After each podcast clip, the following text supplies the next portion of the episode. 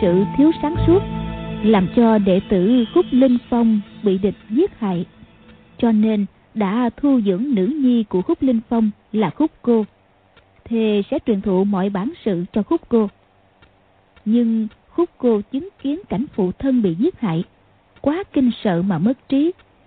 Hoàng dược sư tốn bao tâm quyết chữa trị và dạy bảo, song sức người vẫn không thắng nổi số trời đừng nói học lấy một nửa võ công của hoàng dược sư, mà ngay nhớ thêm vài chữ. Biết sử vài pho võ công thô thiển cũng là việc cực khó đối với khúc cô. Tuy vậy, hơn 10 năm trở lại đây, với sự kiên trì chỉ dẫn của minh sư, khúc cô cũng luyện được một pho trưởng pháp, một pho xoa pháp, gọi là pho. Kỳ thực, mỗi môn chỉ gồm ba chiêu. Hoàng dược sư biết rằng dù biến quá kỳ chiêu thế nào đi chăng nữa, thì khúc cô cũng không nhớ nổi. Thế nên nghĩ hết cách sáng tạo ra ba chiêu trưởng pháp, ba chiêu xoa pháp. Sáu chiêu cứng nhắc, hoàn toàn không có biến quá gì hết. Uy lực chỉ dựa vào công kình mà thôi.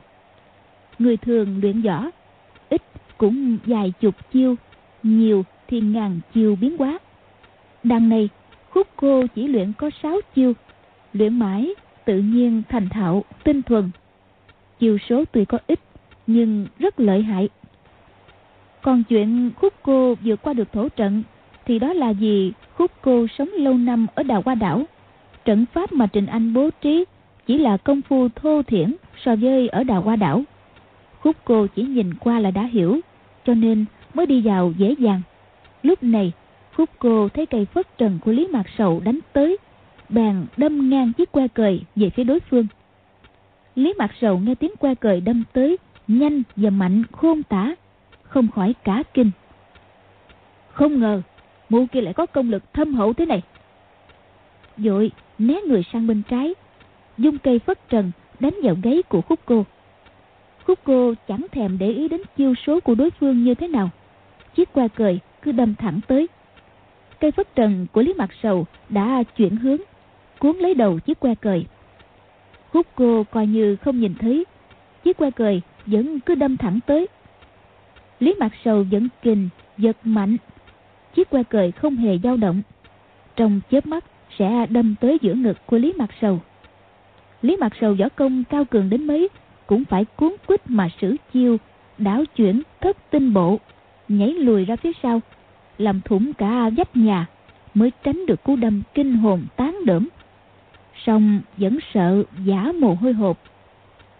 Lý mạc sầu định thần, lại xông vào nhà. Tung mình lên, dùng cây phất trần đánh xuống.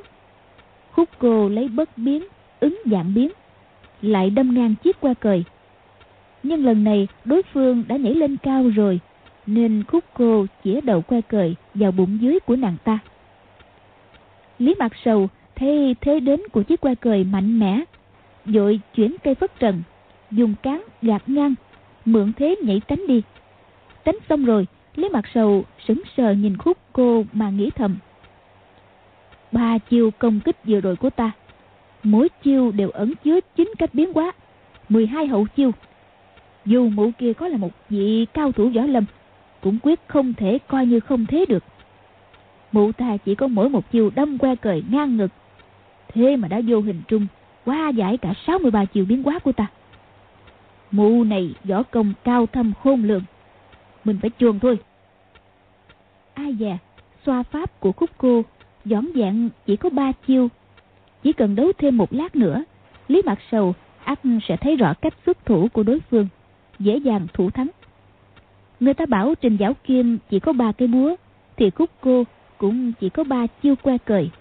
Mới sử dụng mỗi một chiêu xoa pháp đã đánh đuổi được kẻ địch có võ công cực kỳ lợi hại đào qua đảo chủ kể cũng đáng tự hào. Lý mặt sầu quay người, định nhảy qua chỗ vách thủng ra ngoài. Thì bỗng thấy cạnh chỗ đó có một vị thanh y lão nhân đang ngồi vuốt chồng râu dài.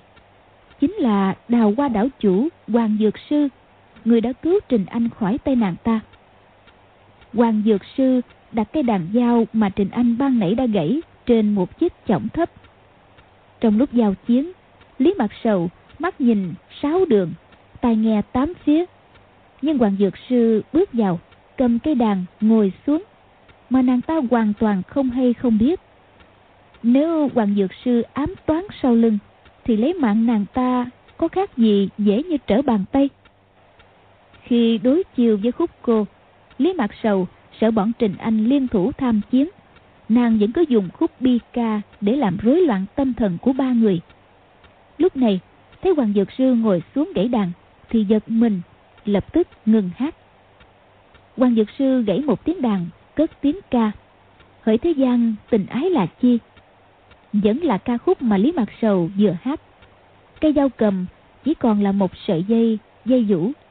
Nhưng trên một sợi dây đàn này, Hoàng Dược Sư vẫn gãy ra đủ năm âm, cung, thương, dốc, chủy vũ, mà cầm giận còn bi thiết hơn cả tiếng ca của Lý Mạc Sầu. Khúc ca này, Lý Mạc Sầu hát đã thuộc, quan Dược Sư vừa biến điệu. Cảm ứng sinh ra trong lòng nàng ta còn mạnh gấp hàng chục lần hơn bọn Dương Quá. quan Dược Sư sớm biết Lý Mạc Sầu tác ác đa đoan. Hôm nay rất muốn nhân cơ duyên này mà trừ khử nàng ta. Năm xưa, Hoàng Dược Sư từng dùng một cây ngọc tiêu đấu với cây thiết tranh của Âu Dương Phong và tiếng hú của Hồng Thất Công, bất phân thắng bại. Bây giờ, khí lực đã suy giảm vì tuổi tác, nội lực thì càng ngày càng thâm sâu. Lý Mặt Sầu làm sao mà địch nổi chứ? Trong giây lát, nàng ta đã bị nhiễm cảm, dao động không thể kiềm chế được. Tiếng cầm ca của Hoàng Dược Sư hòa với nhau, chợt hoang lạc, chợt phẫn nộ, chợt giúp lên hiên ngang, chợt hạ xuống quằn quại, khiến nàng ta cũng chợt vui, chợt buồn, chợt nộ, chợt sầu. Ca khúc này kết thúc, Lý Mặt Sầu chắc chắn cũng sẽ phát cuồng. Giữa lúc đó, khúc cô ngoảnh đầu lại, bỗng nhìn thấy Dương quá. Dưới ánh đèn, trông chàng giống hệt phụ thân của chàng là Dương Khang. Khúc cô sợ nhất là hồn ma. Cái cảnh tượng ngày xưa Dương Khang bị trúng độc mà chết đã in sâu trong óc của khúc cô vĩnh viễn không quên. Bây giờ, bỗng nhìn thấy Dương quá ngồi ngay chỗ kia. Ngỡ là Dương Khang hiện hồn về. Khúc cô vội nhảy dựng lên, chỉ vào Dương quá mà kêu thất thanh. Dương! Dương huynh đệ! Huynh đệ đừng! Đừng hại! Không phải! Không phải ta sát hại huynh đệ! Đừng! Đừng hãm hại! Hoàng Dược Sư không ngờ khúc cô ở bên cạnh phá rối. Tăng một cái, sợi dây đàn cuối cùng đứt phật. Khúc cô nấp vào sau lưng sư tổ kêu to. Ma! Ma! Gia Gia! Hồn ma của Dương Huynh! Lý Mặt Sầu thừa cơ, dùng cây vất trần thổi tắt ngọn đèn, chui qua chỗ vách thủng chạy đi quan dược sư không chế ngự buộc nàng ta bỏ mạng được, đành để cho nàng ta chạy thoát do thân phận của mình cũng không thể đuổi theo trong bóng tối, khúc cô càng sợ hãi cứ kêu rú lên. Eo ơi, ác quỷ. Gia gia đánh đi đánh đi. Hoàng dược sư quát bảo khúc cô đừng kêu. Trình anh thắp đèn sáng lên, quỳ xuống, giái sư phụ. Rồi đứng dậy bấm qua lai lịch của dương quá và lục vô sông quan dược sư nhìn dương quá, cười nói. Đồ tôn kim đồ di khúc cô của lão phù hơi ngớ ngẩn. Nó biết mặt phụ thân người quả nhiên rất giống phụ thân người. Dương quá ngồi trên giường cúi đạp đầu xuống nói thứ cho đệ tử đang bị thương không thể khấu bái. Quan dược sư dịu dàng nói Người không cần quản hiểm nguy Cứu mạng nữ nhi Và ngoại tôn nữ của lão phù Thật là một hảo hài tử. Nguyên Hoàng Dược Sư đã gặp Hoàng Dung Biết chuyện vài ngày trước Nghe nói Trình Anh đã cứu Dương Quá mang đi Thế là bèn dẫn khúc cô đi tìm Quan Dược Sư lấy linh dược trị thương cho Dương Quá uống Lại dẫn nội lực xoa bóp cho chàng Dương Quá chỉ cảm thấy hai bàn tay của lão nóng rực, bất giác cơ thể sinh ra kháng lực. Hoàng Dược Sư chợt cảm thấy da thịt chàng chấn động một cái, rồi kinh mạch dẫn chuyển. Nội công thực có thành tựu dị thường. Thế là lão gia tăng kình lực vào hai tay, xoa bóp bằng thời gian ăn một bữa cơm. Thì dương quá thấy tứ chi toàn thân khoan khoái vô cùng, mơ mơ, hồ hồ, ngủ thiếp đi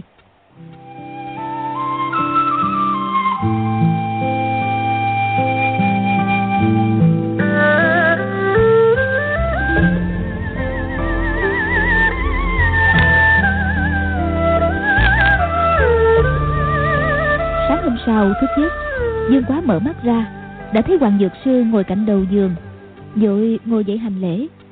Hoàng dược sư nói Người có biết trên giang hồ Người ta gọi lão phu bằng danh hiệu gì không? Tiền bối là đào hoa đảo chủ. Hoàng dược sư lại hỏi Còn gì nữa? Dương quá cảm thấy không tiện nói ra hai chữ đông tà nhưng lại nghĩ ngoại hiệu của lão đã có chữ tà hẳn là tính khí phải khác hẳn người thường bèn bạo gan mà nói. Tiền bối là đông tà. Hoàng dược sư cười ha hả nói. Không sai.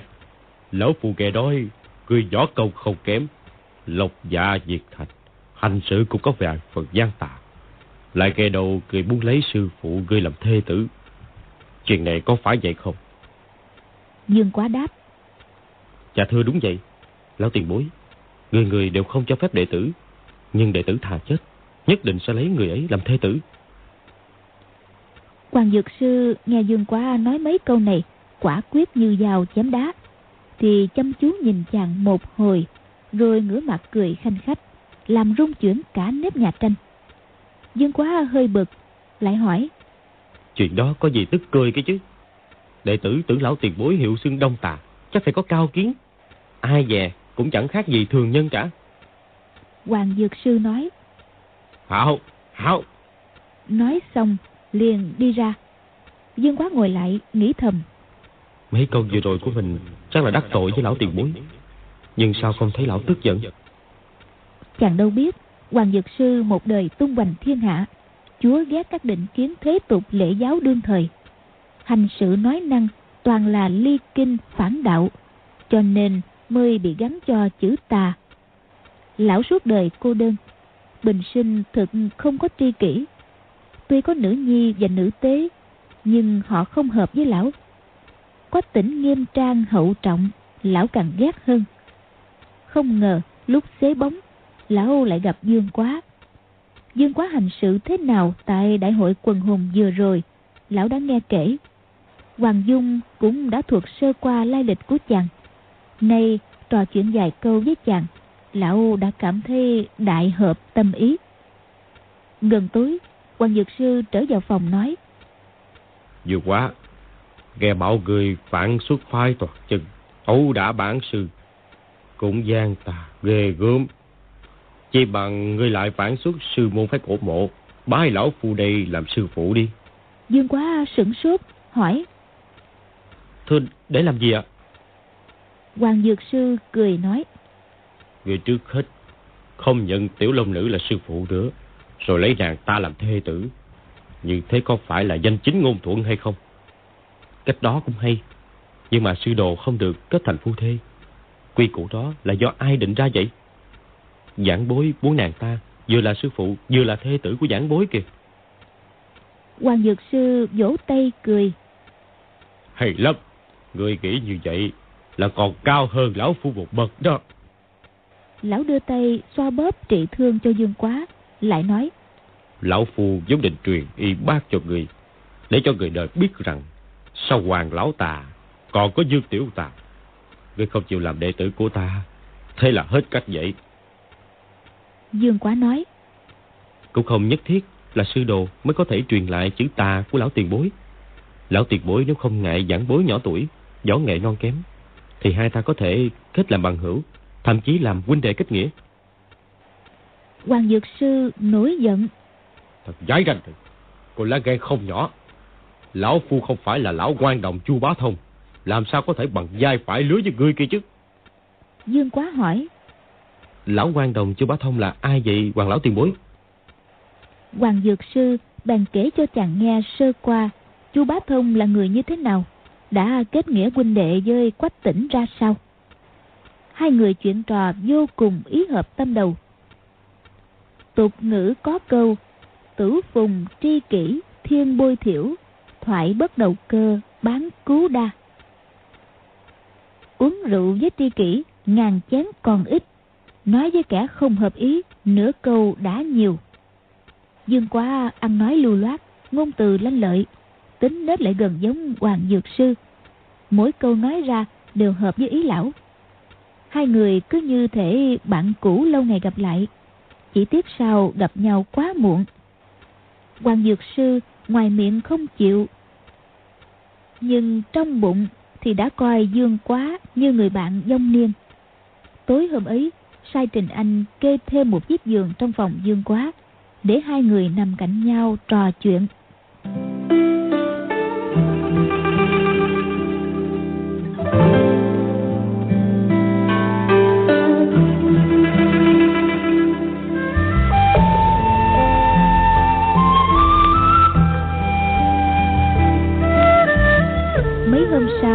Dương quá đã khỏe hẳn.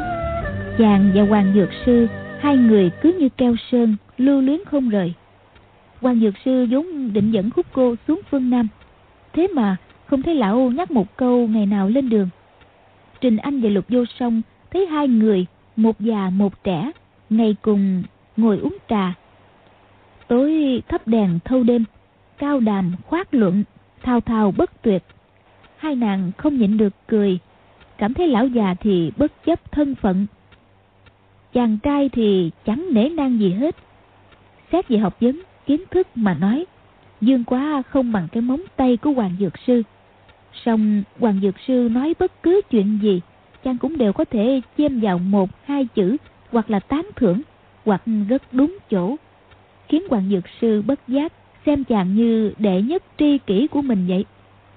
Mấy ngày nay ngoài thời gian trò chuyện với hoàng dược sư, dương quá thường nhớ đến câu nói của khúc cô buổi tối đầu tiên. Khi nhận lầm chàng, khi đó khúc cô nói, không phải ta sát hại huynh đệ huynh đệ đừng hãm hại người khác. Chàng nghĩ khúc cô hẳn là biết ai sát hại phụ thân của chàng. Người khác giấu chàng không nói, chứ khúc cô ngớ ngớ ngẩn ngẩn. Không chừng có thể qua miệng khúc cô mà tìm ra chân tướng chiều hôm sau dương quá nói Khúc cô, hãy lại đây. Ta có điều muốn nói với Khúc cô. Khúc cô thấy chàng quá giống Dương Khang, vẫn sợ hãi, lắc đầu nói. Ta hà hỏng qua chơi với người đâu. Dương quá nói. Ta biết làm trò ảo thuật. Khúc cô có muốn xem không? Khúc cô lắc đầu. Người lừa ta, ta không có xem đâu. Nói xong nhắm mắt lại. Dương quá đột nhiên lộn người trồng cây chuối như Âu Dương Phong đã dạy chàng. Chàng nói. Xem nè. Rồi chàng cứ thế di chuyển bằng hai tay về phía trước. Khúc cô mở mắt nhìn, thấy thế vui quá, vỗ tay quan hô, đi theo sau. Đến một chỗ có nhiều bụi cây, cách ngôi nhà tranh khá xa. Dương qua mới đứng thẳng người lại, rủ rê. Hai ta chơi trò bịt mắt bắt dê nha. Ai thua thì phải phạt. Khúc cô bao năm nay đi theo Hoàng Dược Sư, làm gì được chơi đùa với ai. Nghe Dương quá rủ chơi thì mừng hết chỗ nói. Cứ vỗ tay thích thú, không còn sợ gì Dương quá nữa. Nói, hay quá, hay, hảo huynh đệ, huynh đệ bảo nên phạt sao? Khúc cô gọi phụ thân chàng là huynh đệ, bây giờ đối với chàng cũng lại gọi là huynh đệ. Dương quá lấy ra một cái khăn, bịt mắt khúc cô lại và nói Khúc cô hãy đuổi theo ta, nếu bắt được, khúc cô hỏi câu gì, ta đều phải trả lời thật thà. Không được giấu giếm, nếu không bắt được ta, ta có hỏi câu gì, khúc cô cũng phải trả lời thật thà nghe. Khúc cô rối rít nói Được, được, được, được, được. Dương quá lên tiếng Ta đây nè, ta đây nè. Khúc cô, khúc cô đuổi bắt ta đi. Khúc cô giang hai tay đuổi theo tiếng gọi. Dương quá đã luyện khinh công phái cổ mộ là môn tuyệt diệu nhất thiên hạ. Đừng nói khúc cô đang bị bịt mắt, cho dù nhìn thấy cũng chẳng thể nào đuổi kịp. Khúc cô đuổi loanh quanh một hồi không được, lại đụng trán vào một thân cây. Trán sưng to lên một cục, miệng xích xoa kêu đau. Dương quá sợ khúc cô mất hứng, bèn cố ý đi chậm lại, hò khẽ một tiếng. Khúc cô chạy tới, tóm lấy lưng chàng kêu to a tóm được rồi, tóm được. Cởi cái khăn ra, vẻ mặt đầy thích thú. Dương Quá nói. Được, được, được. Ta thua, ta thua. Khúc cô muốn hỏi gì thì hỏi đi. Không ngờ đặt câu hỏi lại là chuyện khó đối với khúc cô. Khúc cô cứ ngẩn ra nhìn Dương Quá, không biết nên hỏi cái gì. Hồi lâu mới nói. À, Hảo huynh đệ, huynh đệ ăn cơm chưa vậy? Dương Quá thấy khúc cô nghĩ chán chê, mới hỏi một câu không đáng hỏi. Suýt nữa chàng phi cười, nhưng làm vẻ mặt thản nhiên, nghiêm trang đáp. Ta ăn cơm rồi. Khúc cô gật gật đầu, không nói gì. Dương Quá nói. Khúc cô có muốn hỏi thêm gì không? Khúc cô lắc đầu. Không có hỏi nữa, mình chơi tiếp đi. Dương Quá nói. Được, Khúc cô mau đuổi bắt ta đi. Khúc cô sờ sờ cục sưng trên trán, nói. À, bây giờ đến lượt huynh đệ đuổi bắt khúc cô ha. Khúc cô bỗng nhiên không ngớ ngẩn. Thật là điều bất ngờ đối với Dương Quá. Song rất hợp ý định của chàng. Chàng liền cầm khăn, bịt mắt lại. Khúc cô tuy ngớ ngẩn, nhưng khinh công rất khá. Dương Quá bị bịt mắt, làm sao mà đuổi bắt được. Chàng nhảy nhót dài lần, len lén đưa tay làm rách khăn. Nhìn thấy khúc cô nấp sau bên phải một thân cây lớn. Chàng cố ý sờ soạn mé bên trái, miệng thì hỏi. Khúc cô ở đâu? Nè, khúc cô ở đâu vậy? Rồi đột nhiên xoay người lại túm lấy cổ tay của khúc cô. Tay trái chàng giật tấm khăn ra, nhét luôn vào túi, để khúc cô không phát hiện vết thủng. Cười nói. Lần này thì ta hỏi khúc cô nha. Khúc cô nói luôn. Ta ăn cơm rồi. Dương quá cười nói. Ta đâu có hỏi khúc cô câu đó. Ta hỏi câu này. Khúc cô quen biết cha ta phải không? Nói tới đây, vẻ mặt chàng rất trịnh trọng. Khúc cô đáp. Ủa, cha của huynh đệ là ai? Ta đâu quen biết đâu. Dương quá nói. Có một người tướng mạo giống hệt ta.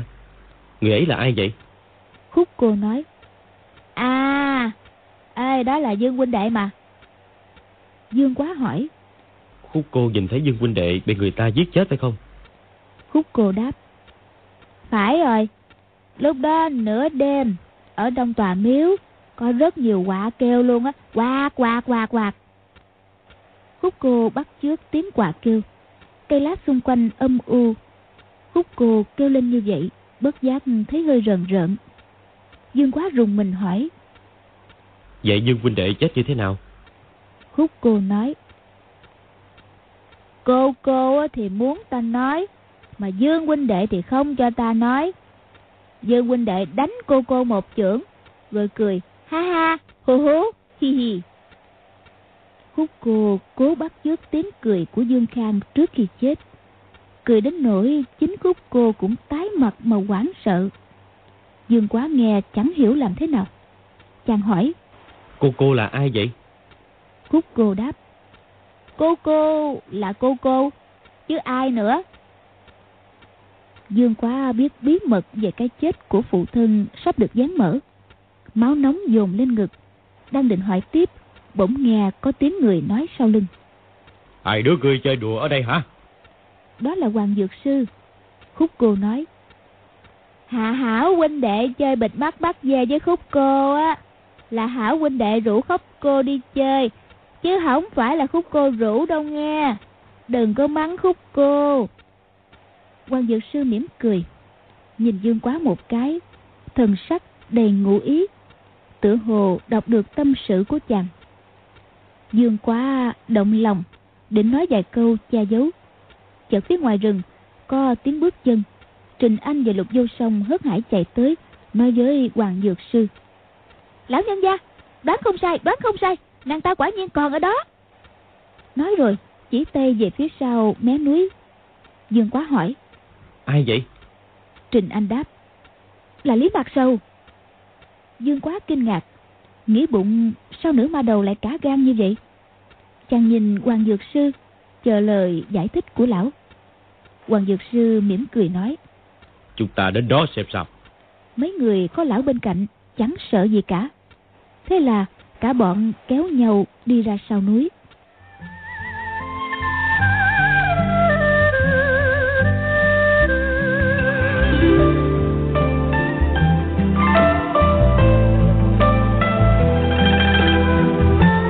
Trình Anh biết Dương Quá lòng đầy nghi chấn bèn nói nhỏ.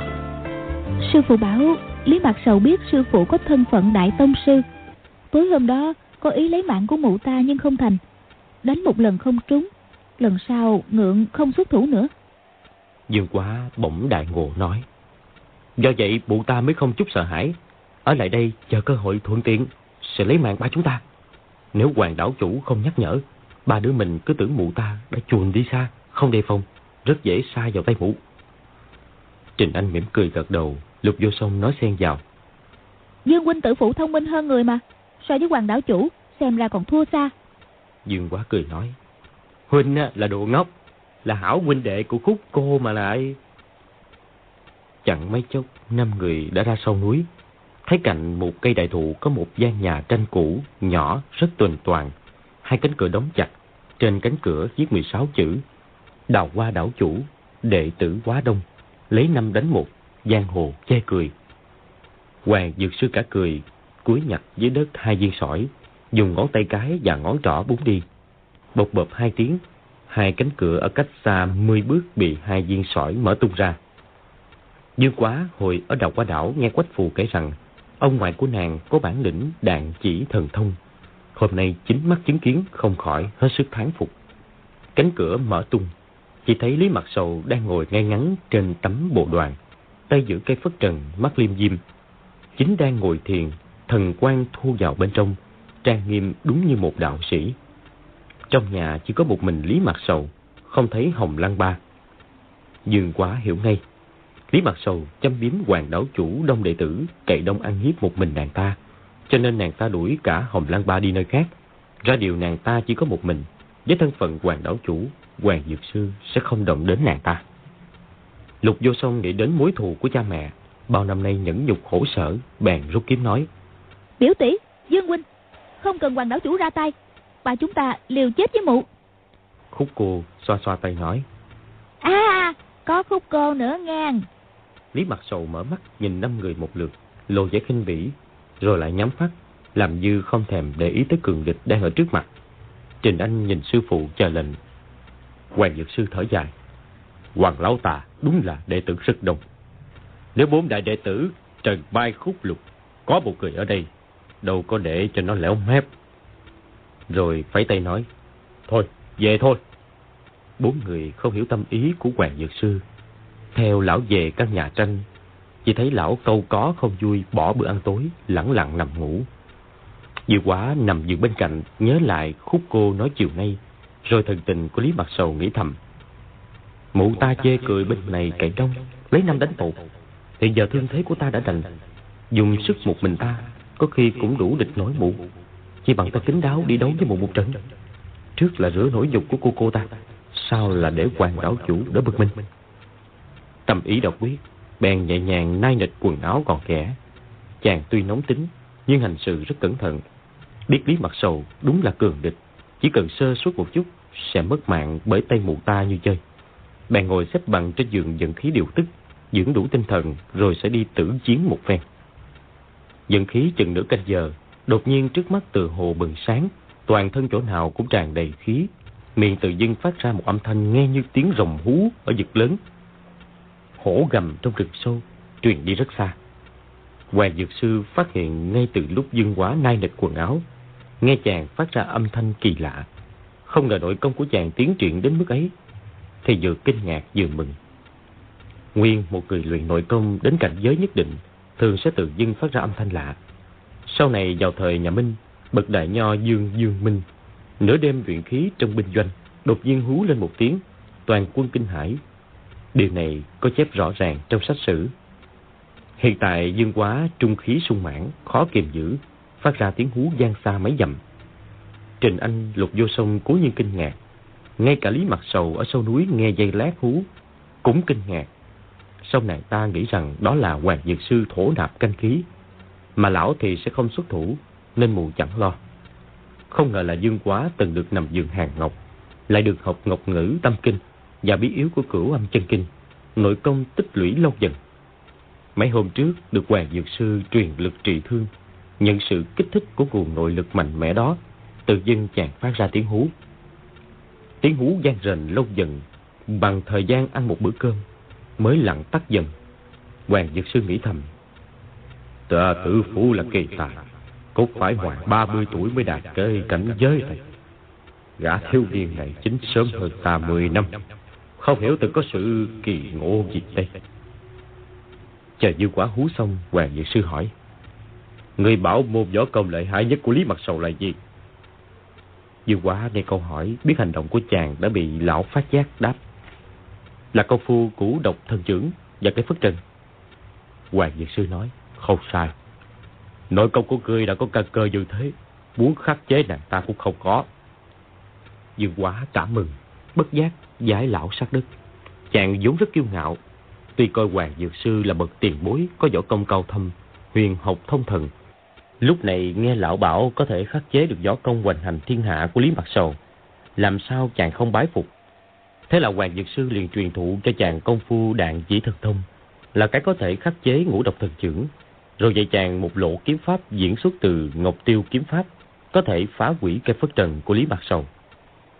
Dư quá nghe lão chỉ dẫn quyết khiếu Hỏi rõ những chỗ nghi nan Để bụng ghi nhớ, Nhưng cảm thấy hai môn võ công này tinh thâm quyệt chịu Xem ra muốn đạt tới mức tiểu thành, Tối thiểu phải luyện một năm, Muốn chắc thắng cũng không thể dưới ba năm, Bèn nói. Hoàng đảo chủ, Muốn thắng mụ ta ngay Cũng không có cách gì hay sao? Hoàng dược sư nói Thời gian ba năm gieo một cái đạo qua. Lúc ấy người mới 21-22 tuổi, Mà đã luyện thành hai môn võ cộc cao như vậy Còn lo chưa đủ hay sao Dương quá nói, Đệ tử Đệ tử không phải là nghĩ cho đệ tử Hoàng Dược Sư vỗ nhẹ bên sườn chàng, ôn tồn nói.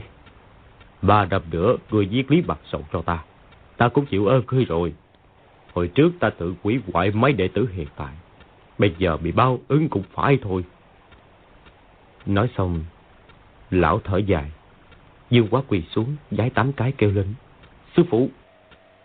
Chàng biết Hoàng Dược Sư truyền thụ võ công cho chàng là muốn chàng thay lão rửa cái nhục 16 chữ Lý Mạc Sầu viết kia, không thể không có danh phận sư đồ.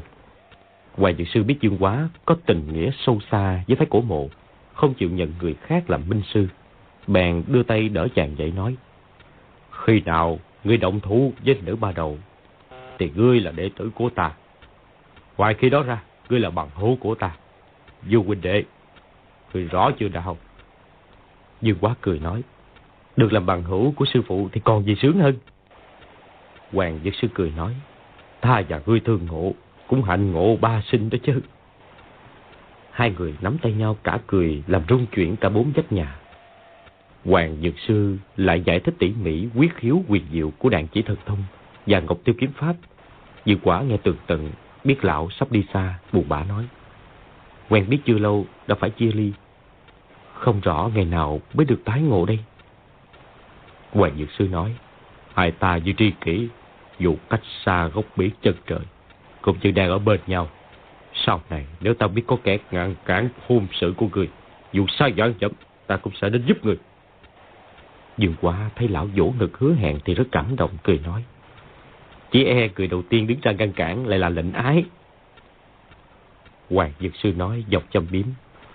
Hoàng Dung gặp được tình tàn dư ý, nên không hiểu nỗi khổ tương tư của người khác. Còn gái rượu của ta chỉ biết xuất gia tộc phù. Tham tổng tư đức tốt quá vậy. Rồi cười ha hả, rủ áo bước ra. Tiếng cười đã ở ngoài xa mấy chục trượng. Đúng là đi như thần long, không thể biết tung tích. Dương quá ngẩn ngơ một hồi, ngồi ôm lại quyết khiếu hai môn võ công vừa học. Không lâu thì trời sáng, bỗng thay cửa mở ra. Trình Anh bước vào, cầm chiếc áo trường bào màu xanh mỉm cười nói. Dương huynh mặc thử xem, xem có vừa không? Dương quá cảm kích nhận tấm áo mà hai tay run run. Chàng và Trình Anh ánh mắt nhìn nhau, thấy ánh mắt nàng dịu dàng, đầm thấm vô cùng. Bèn mặc thử chiếc áo mới. Thấy tấm áo mới ôm khích lấy thân mình. Chỗ nào cũng vừa dặn thì nói. Huynh, Huynh, Huynh đa tạ muội Trình Anh lại cười vui, nhưng chợt lộ vẻ buồn, thở dài. Sư phụ đi rồi, không biết bao giờ mới được gặp lại đây. Nàng vừa ngồi xuống định trò chuyện, bỗng thấy có bóng áo vàng thấp thoáng ngoài cửa, biết là biểu muội ở ngoài đó, nghĩ thầm. Biểu muội hay để ý, mình không nên ngồi lâu trong phòng chàng. Bèn đứng dậy thông thả đi ra. Dương quá xem kỹ chiếc áo mới. Thấy đường kim mũi chỉ rất chu đáo, bất giác cảm động. Nàng đối với ta chu đáo thế này. Lục cô nương cũng thân ái với ta. Nhưng ta đã sớm thuộc về người khác, không thể phụ nghĩa. Nếu ta không bỏ đi sớm, chỉ e gây phiền não cho mọi người. Nghĩ chán chê, lại sợ sau khi chàng đi, Lý Mặt Sầu mò tới tập kích. Bèn một mình tìm ra sâu núi, đến chỗ căn nhà tranh nọ thăm dò. Thấy chỉ có một đống tro tàn, Lý Mặt Sầu đã đốt trụi mà bỏ đi. Đại địch đã bỏ đi. Tối hôm nay chàng ngồi dưới đèn viết thư từ biệt. Nghĩ đến tình ý của hai thiếu nữ chàng không khỏi nao lòng. Thấy lời văn nhạt nhẽo, chữ viết xấu xí, sợ Trình Anh chê cười. Thư viết nửa chừng chàng lại dò dòng. Đêm nay chàng cứ trằn trọc mãi vẫn chưa ngủ được. Đang mơ mơ màng màng, bỗng nghe có tiếng gõ cửa, rồi lục vô sông gọi. Chàng ngốc, chàng ngốc, mau ra mà xem này. Giọng nghe rất sợ hãi, Dương quá ngồi dậy, mặc áo, mở cửa bước ra. Chỉ thấy gió bất cù gù khá lạnh, trời chưa sáng rõ. Lục vô song vẻ mặt sợ hãi, chỉ lên cánh cửa. Dương quá nhìn theo, bất giác giật mình. Trên cánh cửa in bốn bàn tay máu. Hiển nhiên đêm qua Lý Bạc Sầu đã đến đây dò xét. Biết Hoàng Dược Sư đi rồi, mụ ta liền thị ý là sẽ giết chết bốn người. Hai người sững sờ một hồi. Tiếp đó Trình Anh nghe tiếng chạy ra, hỏi. Biểu muội trông thấy từ lúc nào? Lục vô song đáp. Trời chưa sáng, muội đã thấy nó rồi. Nàng vừa nói liền đỏ mặt, bởi vì nàng nghĩ đến Dương Quá. Mới tình mơ đã lãng giảng bên ngoài cửa sổ phòng chàng. Trình Anh làm như không biết nói. May mà muội không gặp mụ ta. Bây giờ mặt trời đã mọc rồi. Hôm nay nữ ma đầu sẽ không đến nữa đâu. Chúng mình thông thả, bằng cách đối phó cũng chưa muộn. Ba người chào phòng Dương Quá thương nghị. Lục Vô Song nói. Hôm nọ, nữ ma đầu lĩnh giáo công phu cây que cời của khúc cô. Mụ ta không sợ sao chứ? Trình Anh nói. Chiêu số cây que cời của khúc cô quanh đi quẩn lại chỉ có ba chiêu. Mụ ta về ngẫm nghĩ, chắc hẳn là đang nghĩ ra cách quá giải rồi. Lục Vô Song nói. Nhưng mà chàng ngốc thương thế đã lành hẳn rồi. Hợp lực với khúc cô, uy lực sẽ vô cùng mạnh mẽ đó. Dương Quá cả cười nói. Hai kẻ ngớ ngẩn ngốc nghếch hợp lực với nhau thành một bè đại ngu uy lực cái nổi gì. Ba người bàn một hồi chưa ra diệu kế, nhưng vì bốn người liên thủ dẫu không thắng cũng đủ từ bảo vệ. Ngày mai có chống chọi với Lý Bạc Sầu thì được. Dương Quá nói, Ngu huynh và khúc cô hợp bích đối chiến chính diện với nữ ba đầu. Biểu tỷ biểu muội hai người tả hữu giáp công. Chúng mình hãy gọi khúc cô tới diễn tập trước với nhau cho nó quen đi. Gọi khúc cô thì không thấy tiếng thưa, thì một hồi không biết khúc cô đi đâu. Ba người lo lắng chia nhau đi mấy ngã tìm kiếm. Trình Anh tìm một hồi một thấy khúc cô nằm cạnh một đống đá, hơi thở chỉ còn thoi thóp cả kinh. Dội cởi áo xem thương thế, thấy ở giữa lưng lờ mờ một vệt bàn tay máu. Quả nhiên khúc cô đã trúng ngũ độc thần trưởng. Dội gọi Dương Quá, Lục Vô sông cùng đến, đem linh dược sư môn cổ hoa ngọc lộ hoàng cho khúc cô uống. Dương Quá nhớ lại cách trị liệu ngũ độc thần trưởng chép trong sách ngũ độc bí truyền, dội giận nội kình xoa quyệt đạo cho khúc cô. Khúc cô cười nhăn nhở nói, Ác nữ nhân, sau lưng, đánh khúc cô, khúc cô lật ngược cái tay lại, đánh nó. Lật ngược tay ra đòn là một trong ba chiêu trưởng pháp mà Hoàng Dược Sư truyền thụ cho khúc cô. Lý Mặt Sầu tuy đánh lén đắc thủ, nhưng cũng bị khúc cô lật ngược tay đánh một chưởng trúng cánh tay, suýt nữa thì gãy xương. Vừa sợ vừa đau liền bỏ chạy, không dám tiếp tục tiến chiêu lấy mạng khúc cô. Ba người cứu khúc cô về rồi, ngồi nhìn nhau buồn bã. Họ thiếu mất một hảo thủ, ngày mai càng khó cự địch hơn. Khúc cô bị trọng thương, nếu đưa khúc cô đi trốn, ác lý mặt sầu sẽ đuổi kịp. Dương quá nhìn Trình Anh là nhìn lục vô sông, thuận tay cầm cái kéo cắt đứt một sợi chỉ khâu thành nhiều đoạn. Khúc cô đang nằm trên giường đột nhiên kêu to. Mang kéo, cắt phân cây chổi, cắt phân cây chổi của nữ ác nhân, cắt phân. Khúc cô biết cây phất trần lại gọi là cái chổi. Dương quá chợt nghĩ ra, cây phất trần của Lý Mặt Sầu là vật rất mềm. Mụ ta lại sử dụng xuất thần nhập hóa. Mình dùng bảo đao lợi kiếm, cũng không đã thương nổi mụ ta. Nếu có một chiếc kéo lớn, cắt phân cây phất trần cho xong. Nghĩ đến đây, tay trái cầm sợi chỉ đánh ra theo lối cây phất trần. Tay phải cầm kéo thì đưa ra cắt. Hình dung thế đánh của cây phất trần và đòn cắt của chiếc kéo, sáng tạo ra chiêu thuật. Trình Anh và Lục Vô Song nhìn nhìn một hồi hiểu ý đều vui mừng ra mặt. Trình Anh nói. Đi về hướng Bắc, cách đây bảy tám dặm, có một cái lò ràng. Lục Vô Song nói xen vào.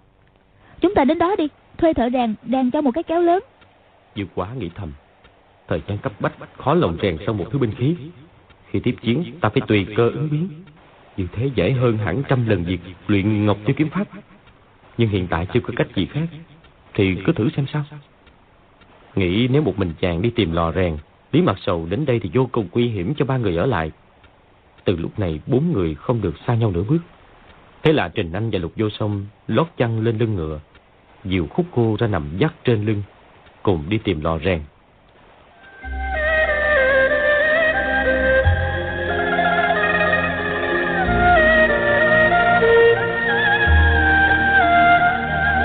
Mông Cổ sau khi diệt nước Kim, quân Thiết Kỵ tiến vào biên cảnh nhà Tống. Vùng này là biên thùy phía bắc của cương giới Đại Tống.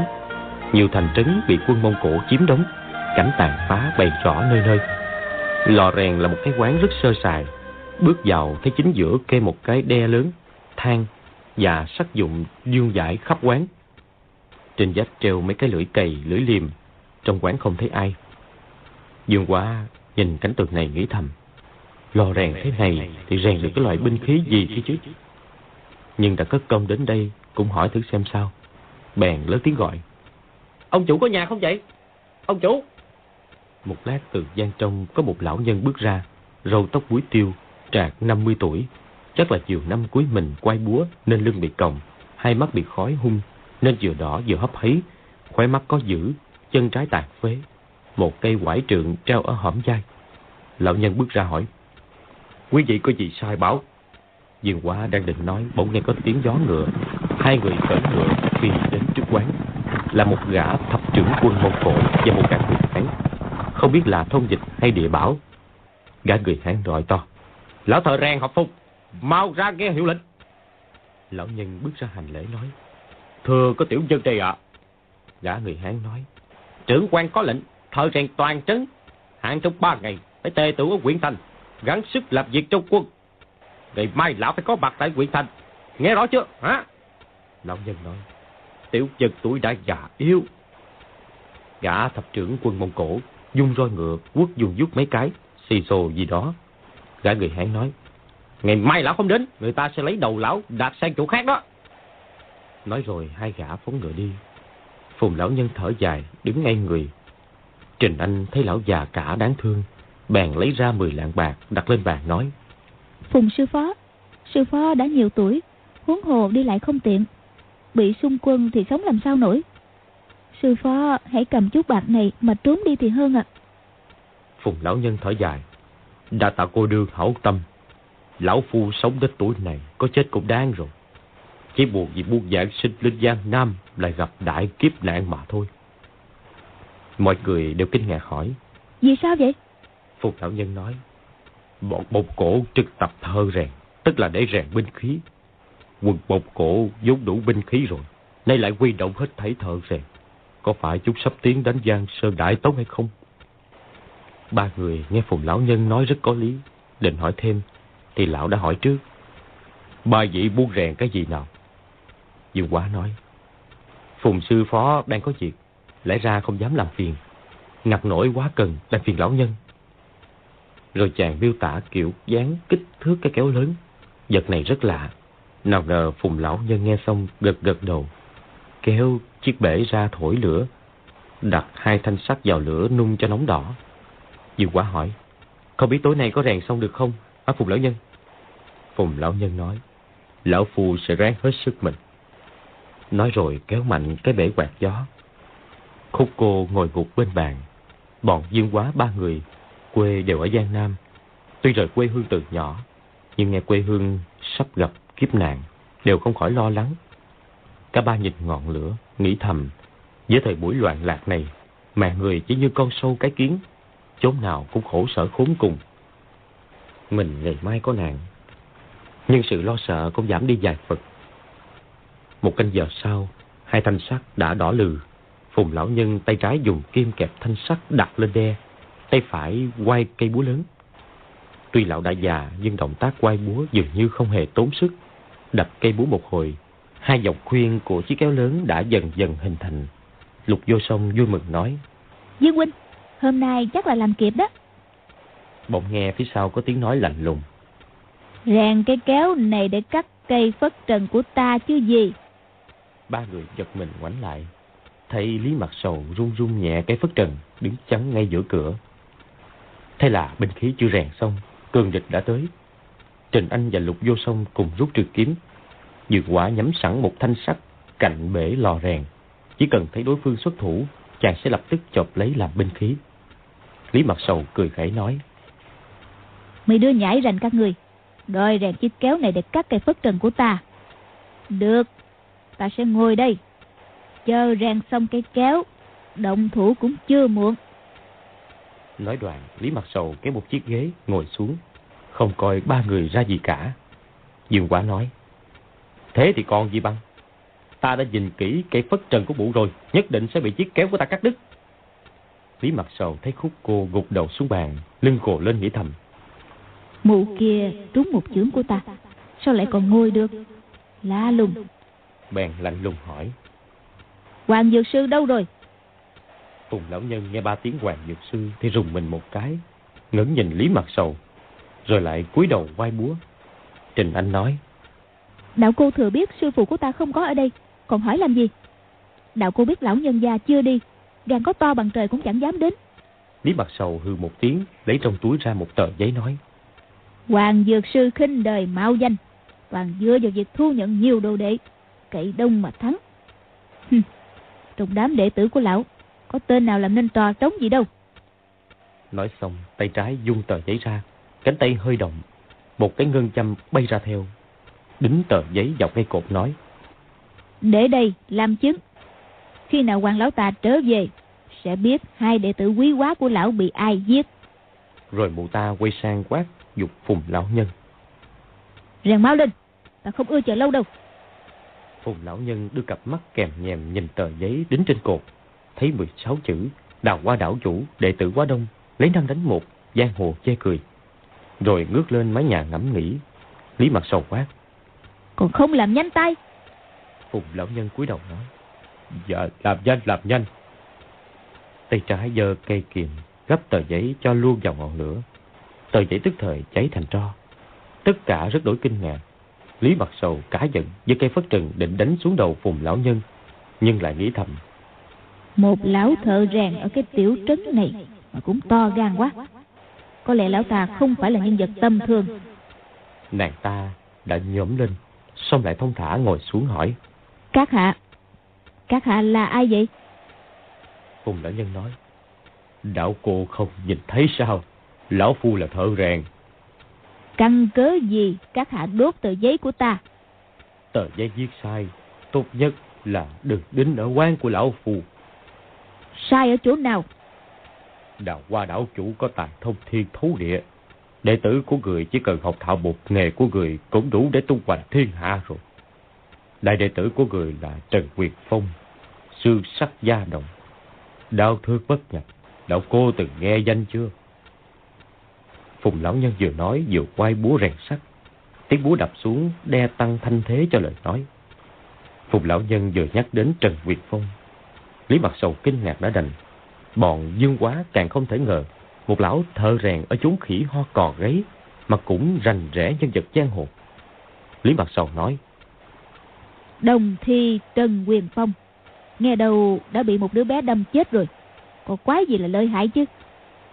Nói đau thương bất nhập là nói khoát một tấc đến trời. Đệ tử thứ hai của hoàng đảo chủ là Mai Siêu Phong. Di chuyển dừng gió, xuất thủ dịch dừng chớp. Phải rồi. Nữ đệ tử ấy xuất thủ quá nhanh, cho nên mới bị Giang Nam thất quái đánh mù mắt và bị Tây độc Âu Dương Phong đánh dở tim phổi. Phùng lão nhân ngẩn ra một hồi buộc bả nói. Có chuyện như vậy sao? Sao lão phu không biết? Đệ tử thứ ba của hoàng đảo chủ là Khúc Linh Phong.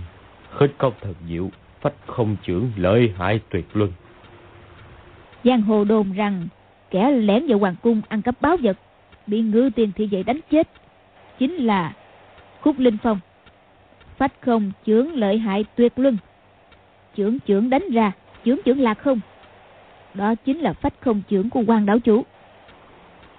Phùng lão nhân cúi đầu xèo xèo hai tiếng. Hai giọt nước mắt rơi xuống tấm phôi sắc nóng đỏ hóa thành hơi nước.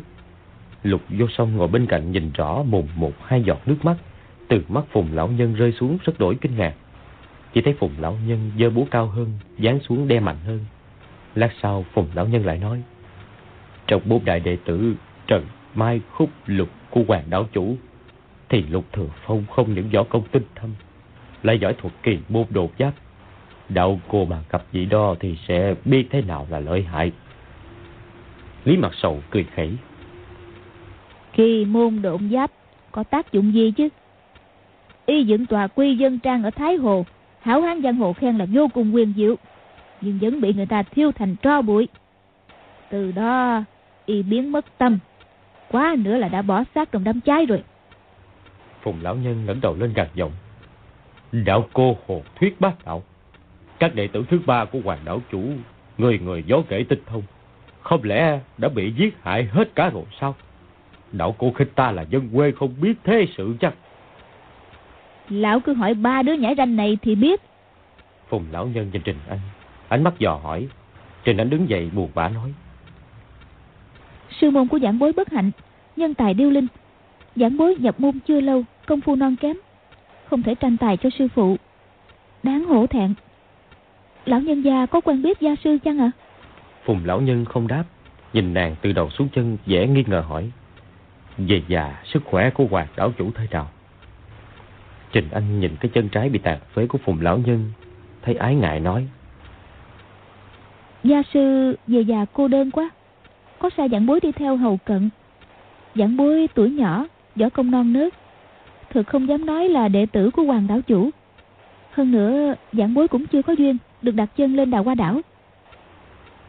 Nàng nói như thế cũng tức là đã thừa nhận mình là đệ tử của hoàng đảo chủ.